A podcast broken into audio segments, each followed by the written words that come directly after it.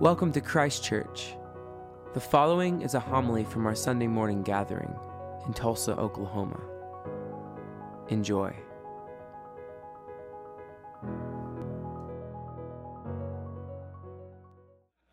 So, Jacob, Jacob in Rebekah's womb, Jacob, the one who would wrestle with his brother, the one who would wrestle with God, got started even in the womb. As Esau, his twin brother, is being born, Jacob is grabbing his heel as if to pull him back in, saying, I want to be first. So Jacob's mother names him Jacob. In Hebrew, Jacob means heel grabber, hustler, overreacher, supplanter, scoundrel, trickster, cheat. Fast forward a few years, and Esau has been out working in the fields. He is hungry and he is tired. He comes into the tent and he smells the food that Jacob has been cooking, and he is famished. And he says, Hey, give me some of that that you eat. And Jacob says, Here, yeah, sure, but give me your birthright before you get the food. Now, Esau must have been super hungry because he trades his birthright for a bowl of soup. Jacob, fast forward a few more years, and Jacob's dad is on his deathbed.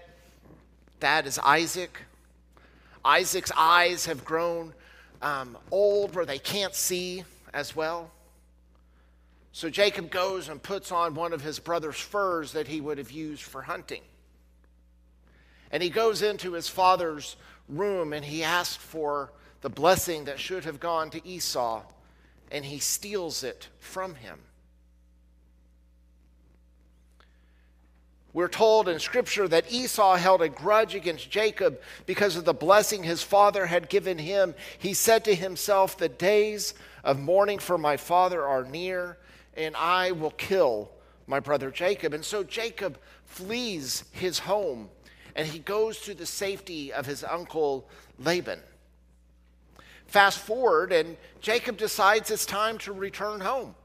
He goes to his uncle, he asks for permission and his blessing to leave, and he says, Look, I will only take the worst of the livestock with me if you let me go. And so Laban lets him go, but instead of taking the worst of the livestock, he tricks and cheats his uncle out of the best of the livestock. You get it? Jacob lived up to his name throughout his life. And so Jacob, in returning to his homeland, is not only fleeing his uncle who wants to kill him for cheating him out of the good livestock, but he's coming home to his brother who wants to kill him for cheating him out of his birthright. Jacob reminds me that faith, faith is in God's goodness. While it's easy for us to say, well, at least I'm not as bad as Jacob, the reality is that I have done stuff that I regret. Not all of us are Don Dyers and have lived a life without any sort of sense of regret.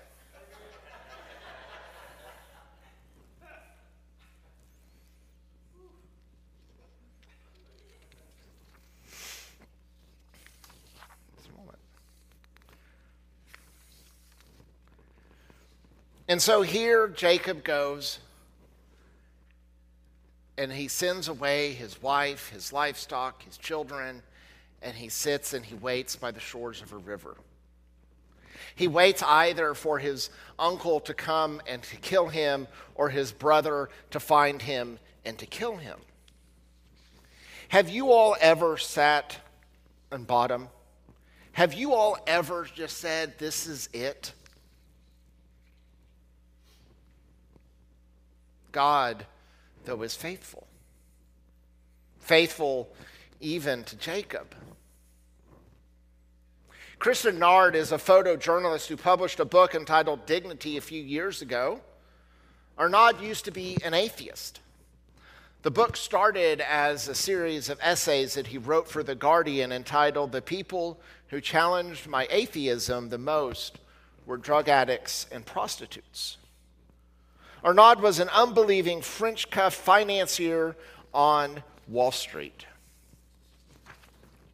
When the market crashed in 2008, he lost his job. He began traveling through urban America, interviewing homeless, addicts, and prostitutes and squatters, and taking their picture. I'd always counted myself as an atheist, he writes. I picked up, I picked on the Bible, a tome cobbled together over hundreds of years that provides so many inconsistencies. He says, When I first walked into the Bronx photographing homeless addicts, I assumed I would find the same cynicism I had towards faith. If anyone had the perfect candidate to, for atheism, it was the addicts to see daily how unfair, unjust, and the evil the world can be. But he says none of them are. Rather, they are some of the strongest believers I have ever met. Arnade writes about a 40 something year old woman named Takesha. She talked to him for an hour against a wall at the Corpus Christi Monastery in the South Bronx when she was 13. Takesha's mother, who was a prostitute, put her out on the streets to work, which she had done for the last 30, 30 years. It's sad, Takesha says, when it's your mother who you trust and she was out there with me, but you know who kept me through all that? God, Jesus. Whenever I got into a guy's car, Jesus came down and stuck with me and got into the car with me. Takesha has a framed print of the Lord's Supper that she takes with her wherever she goes to sleep for a night. She's hung at the image above her, above her bed in abandoned buildings and in sewage filled basements and leaned it against a tent pole on an interstate where she lived. He always comes down and he meets me where I am and when I need him the most, she told Arnade. Jason Micheli says that from that Martin Luther says that from Adam onwards, you and I are addicted to what Luther called the glory story. That is, uh, that we are hardwired by sin to imagine that God is far off in heaven, up doing glory stuff and doling out rewards for every faithful step we take towards Him, and then doles out chastisements for every slip up on the way.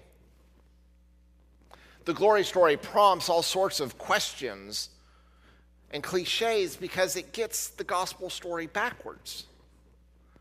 The story of the gospel is the story of the cross. It is not the story of our ascent to God, but it is God's journey to us, which ends at a cross. The story of the cross is the story of God's condescension, not our ascension. And the story of the cross isn't a story that starts with Jesus, but it goes back. Goes back to the, to the God who descended to Jacob and wrestled with him. That God comes to us in the crucified Christ. God is the one who always comes to us. Indeed, that's why the first Christians believed it was the pre incarnate Christ who wrestles with Jacob in the dark of the night. The angel in the darkness is the second Adam, Jesus, who has the authority to rename God's creatures. The God who snuck up on us in Jesus on the cross is the God who creeps up on Jacob in the darkness. The God who jumps on Jacob in the darkness and all of his guilt and sin is the same God who comes down and finds us in our own struggles. And so, while it might seem funny to have Jacob as a hero of faith, yet his story, frankly, is our story. And if God can find grace and faithfulness with Jacob, surely God can find grace and faithfulness for me. Amen.